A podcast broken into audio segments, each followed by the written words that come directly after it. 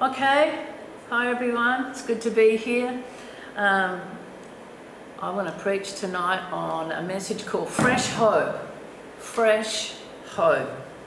And uh, I just got this yesterday and this morning, so it's fresh. It's fresh bread, all right. Fresh bread. I like to have something fresh. Making me hungry. Yeah, yeah, stop it. Okay, it's always good to have fresh things. There's nothing worse than something stale, you know what I'm saying? If you go to get a, you know, sometimes you go in the morning, get a piece of toast, get a bread to make a piece of toast or something, and it's just mould all over it. You go, ugh. You know, stale bread, mouldy bread is not good.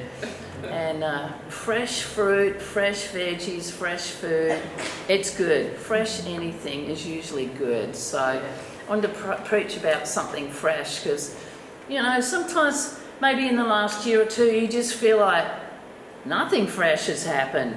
You know, everything seems to be kind of negative and bad news and, you know, are we ever going to get out of this? And is this ever going to end? And we kind of feel like we've plateaued or we're stuck in this, you know, like one of those little mice or rat that runs around and round on a wheel. But, you know, sometimes in the midst of all that, God breaks through and things change and we get this fresh injection of hope and go to a new level of faith in it. So, um, But sometimes things happen, you know, for God to get our attention. You know, we can be going along in this place and then thinking nothing's going to change. It's just the same old, same old. Nothing's going to change. And then suddenly, God gets our attention. And I want to just uh, read a couple of stories tonight. One out of the Old Testament and one out of the New. And uh, how God got the attention of um, these people. And what happens after God gets our attention depends on our reaction or our response to Him. And like I said, sometimes we're in this place where we feel nothing is changing and nothing can change. And it's always going to be the same.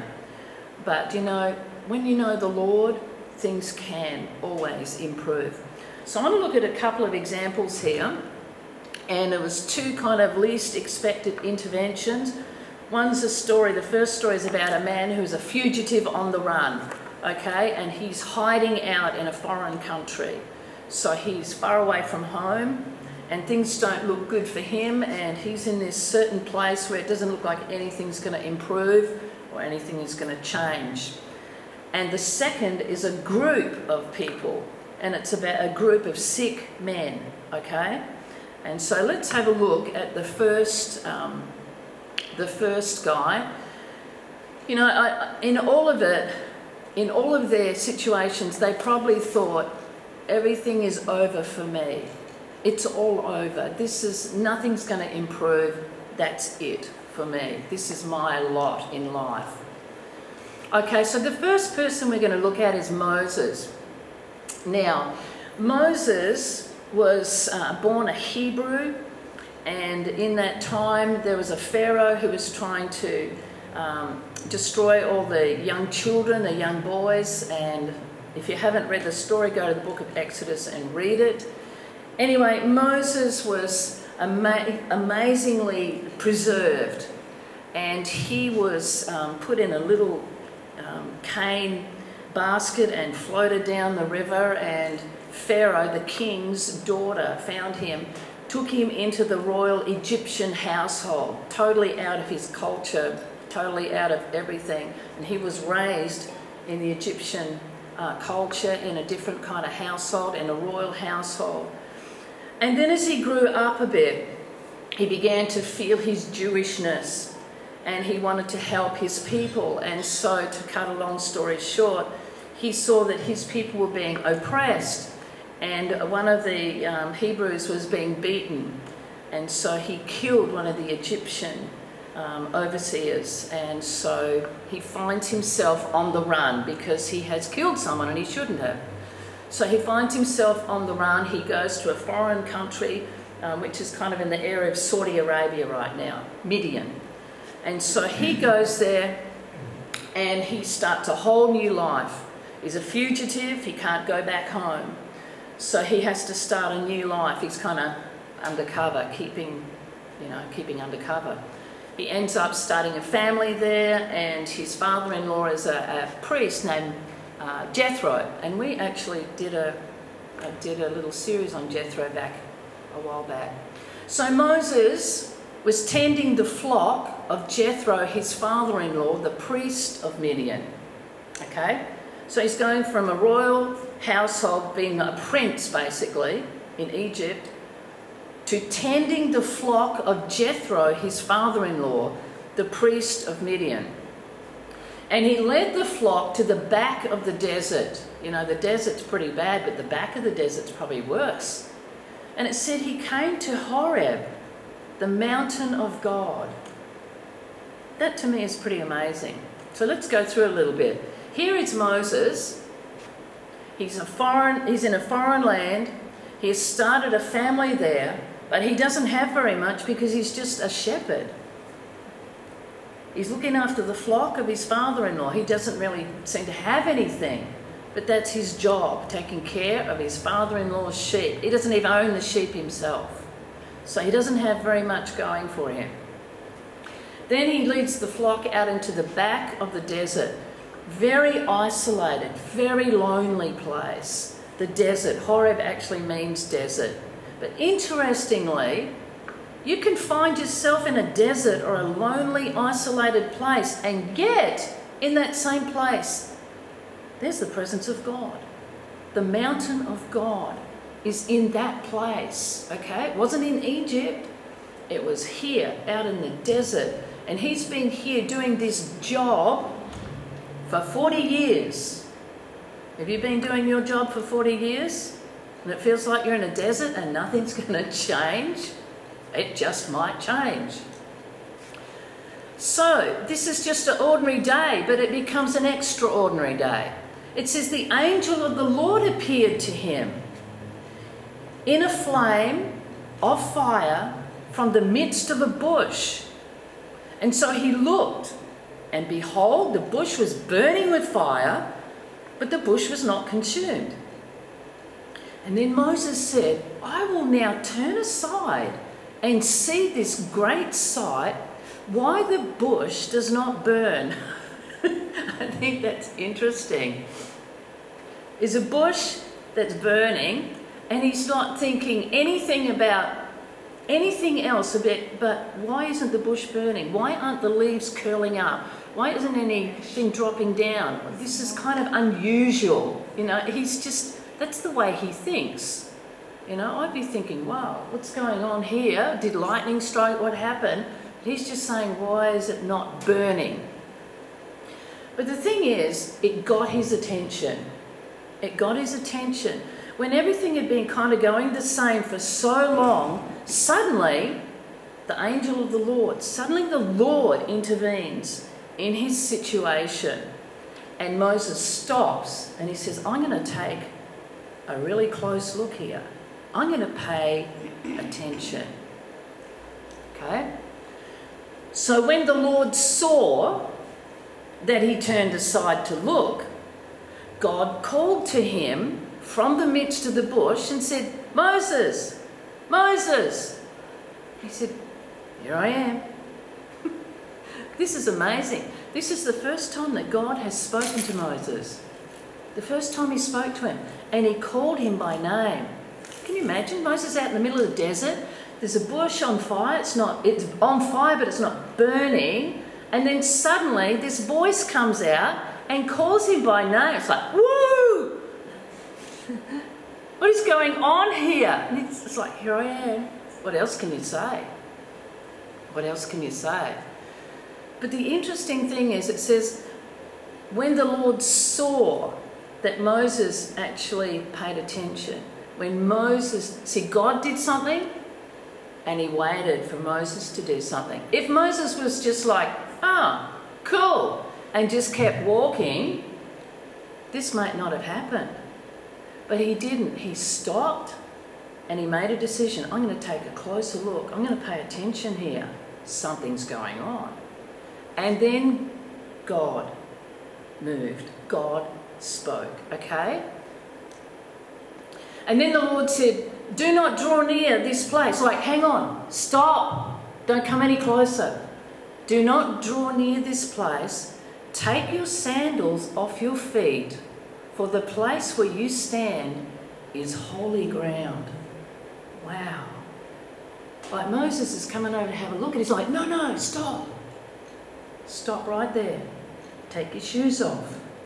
This is a holy place.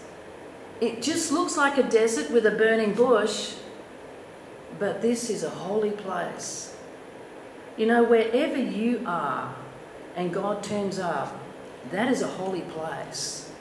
It can be your office. It can be on the bus. It can be in the desert.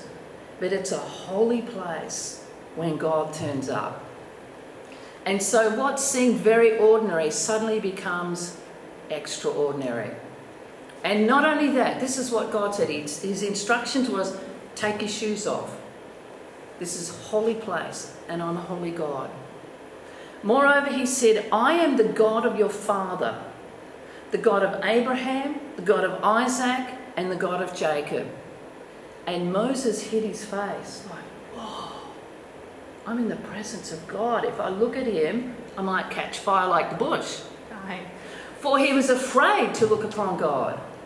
Suddenly he was like, wow, this just isn't some apparition or something that's, I don't even know. This is God. This is God speaking to me. The God of my fathers, Abraham, Isaac, and Jacob. The covenant-making, covenant-keeping God. So what is he doing here? Wow. Moses was probably thinking, wow, God has come to save me. Yay, great day. Is this what the Lord said? I have surely seen the oppression of my people who are in Egypt and have heard their cry because of their taskmasters, for I know their sorrows. So he didn't say, Moses, love you, going to get you out of this place, going to take good care of you. He didn't say that. He didn't say, I'm going to deliver you, Moses. He said, I have seen the oppression of my people. This is the first time he calls Israel my people. He said, I've seen the oppression of my people. I've heard their cry because of the taskmaster, the Egyptians, who are oppressing them, and I know their sorrows. Wow. See what a personal God he is? He said, they're my people. Just like he says, you're my daughter, you're my son, you're my people. He cares about his people. He said, I've seen what's going on. I've heard the cries of their heart. I've heard their prayers. And I know their sorrows. In other words, I feel what they're feeling. That's how much he cares. So he didn't say, Moses, I've come to set you free. I've come to save you. He said, I've come to deliver my people. And of course, after this, uh, there's quite a long conversation. And Moses says, I can't do that. I can't go back there. They won't listen to me. I can't even t- t- t- talk properly. He's basically saying, you know, I'm just not qualified for this. And God says, look, it's going to be okay. I'll be with you. I'll show you what to do. I'll give you your brother Aaron. He will help speak for you. He'll be your mouthpiece.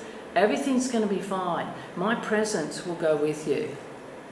And then after some back and forth conversation, Moses is going, okay, I'll do it. If you're going to be with me, I'll do it. So his response was exactly what God was looking for. You know, when God visits us and we have that kind of conversation, we need to say, okay, you win. I'll do it. And it's not all about me. Sometimes we think it's all about us, but it's not. It was for God's people. It was for God's purpose. It's always way bigger than what we think, way bigger than what we think. So, you know, that's a wonderful story. I love it. You know, he, he probably had no hope. He'd been there for forty years. forty years. He's eighty years old now. That's why he was like, oh, I can't do this. God said, you can. You can. And so fresh hope rose in his heart. You know, let fresh hope rise in your heart. You might think, I can't, nothing's going to change. But when God comes on the scene, everything can change. The next story I want to look at is um, something that's not quite as dramatic as this. It wasn't a burning bush kind of scene and the voice of God coming at it, but it was God coming onto the scene. And Jesus was going about ministering, and in Luke seventeen it says, as he went to Jerusalem, he was on the way to Jerusalem, he passed through the midst of Samaria and Galilee. Then as he entered a certain village, there met him ten men who were lepers, who stood afar off, and they lifted up their voices and said, Jesus, Master, have mercy on us. Okay, so God turns up again. He turns up again. Here he is in Jerusalem, on the way to Jerusalem, and he's in a certain village. He's going through a village, okay? There's ten men there. They are lepers, which means they are social outcasts. They have a disease that that classifies them as unclean under the law, so they cannot socialise. Oh, they, they're in total isolation. They're totally isolated. They have to keep, that's why they're standing far away. They're standing far away, and they are yelling out loudly, lifting up their voice, Jesus, so he hears them, okay? It's just like God turned up and then he waited for Moses to do something. Now Jesus turns up, and what happens? They begin to say, hey, Lord, don't forget us. Have mercy on us. And so, of course, he does. And then he gives instructions, just like the instructions came to Moses. Here's the instructions to these ten lepers. When he saw them, he said to them, go, show yourself to the priests. He didn't pray for them. He didn't lay hands on them. He didn't touch them. He just said, go on, off you go. Go, show yourself to the priests. And so it was, as they went, they were cleansed. He gave instructions. They obeyed the instructions. And as they went, they were cleansed. Why did he say go to the priests? You know, when you were healed, when you were healed of leprosy, that's when you went to the priests, okay? You took your sacrifice to the priest, and it, you, when you were healed, you took a sacrifice to them, and it was just like, that was saying, yeah, I'm negative now. I'm tested negative, basically, so I'm here. That's basically what they were saying. But these guys are still testing positive. And yet Jesus said, go, as if you've tested negative already. In other words, have faith. Have faith to go. Have enough faith to go. And so as they did, they took a step of faith, but they would also would be hoping, wow, I hope this works. I hope this works. Okay? So he said, go and show yourselves to the priest. As they went, they were cleansed. And you think, wow, this is a fantastic story.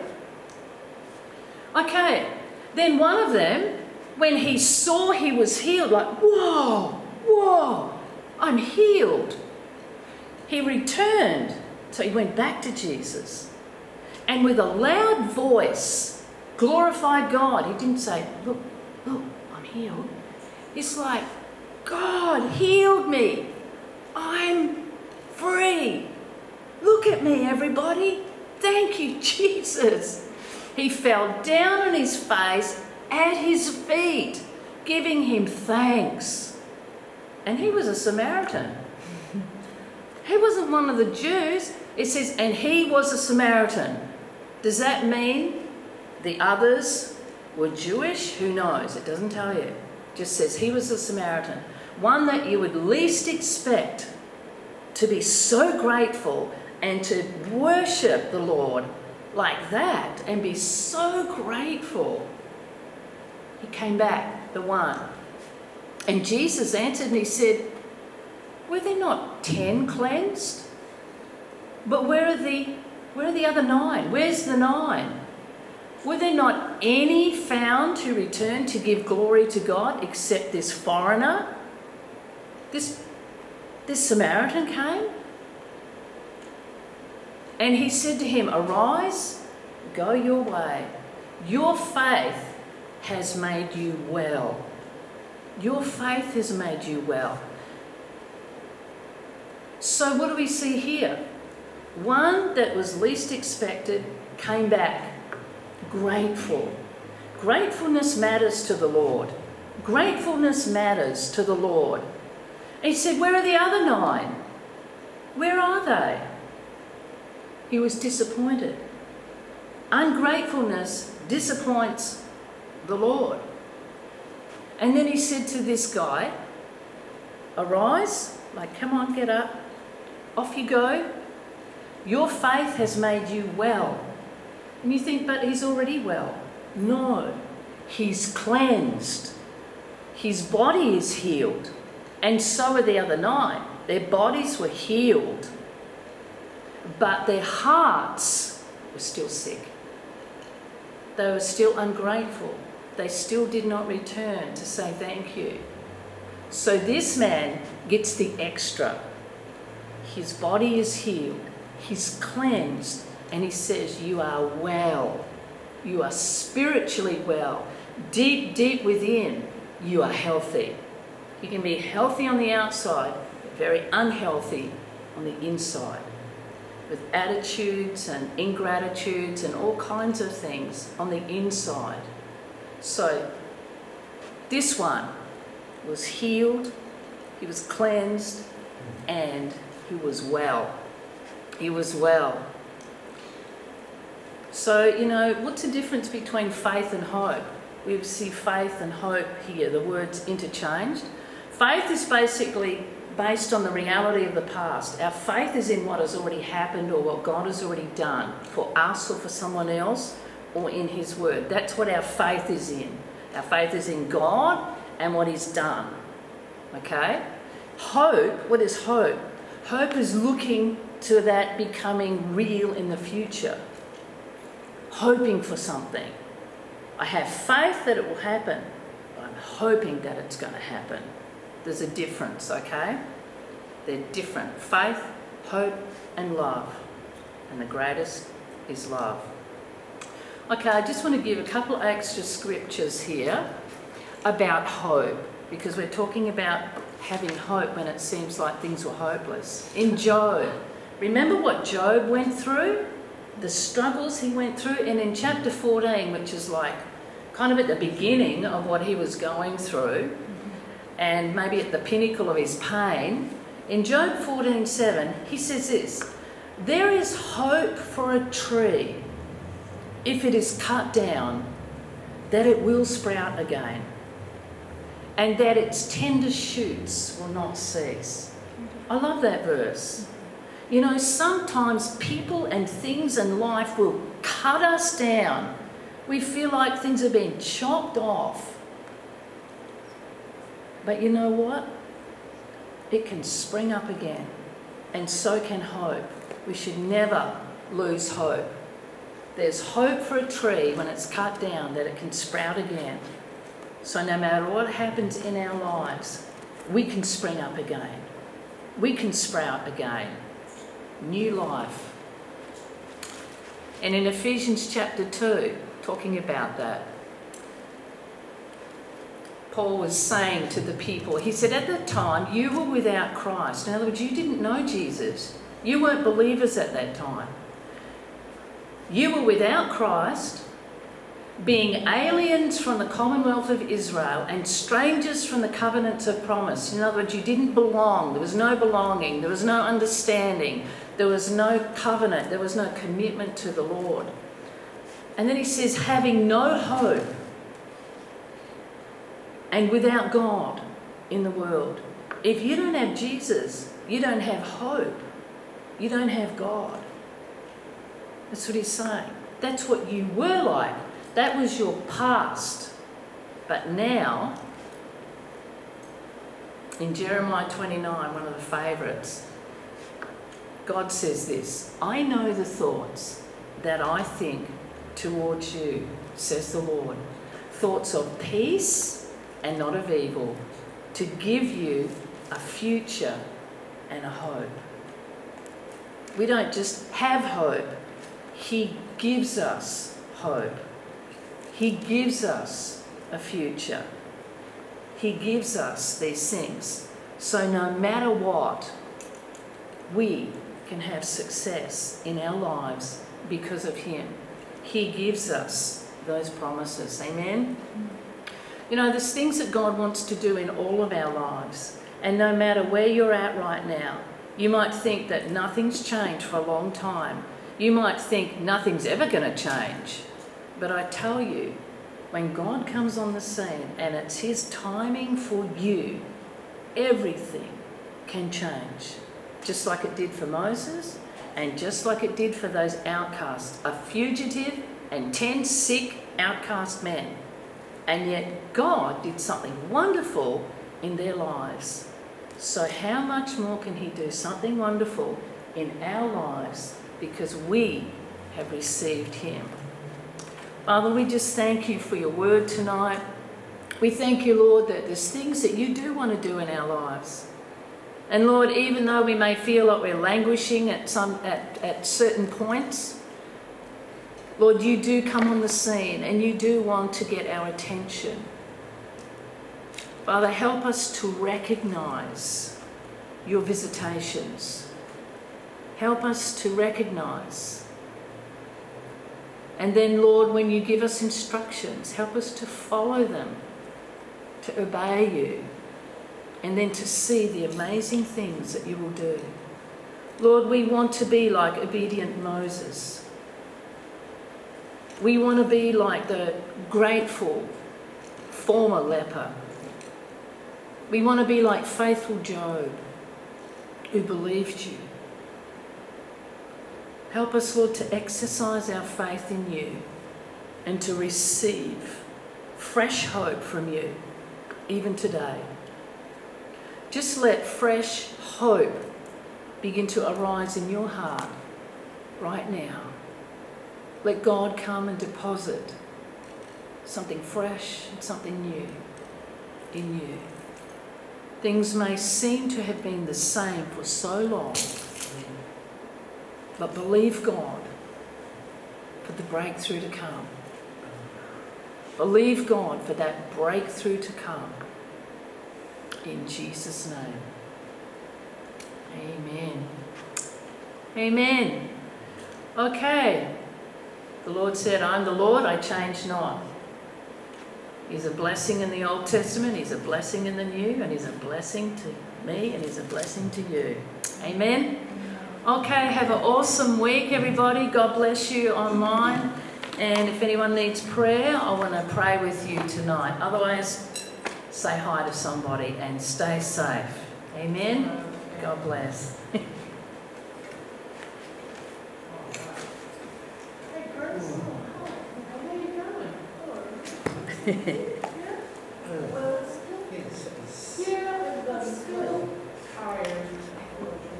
Okay.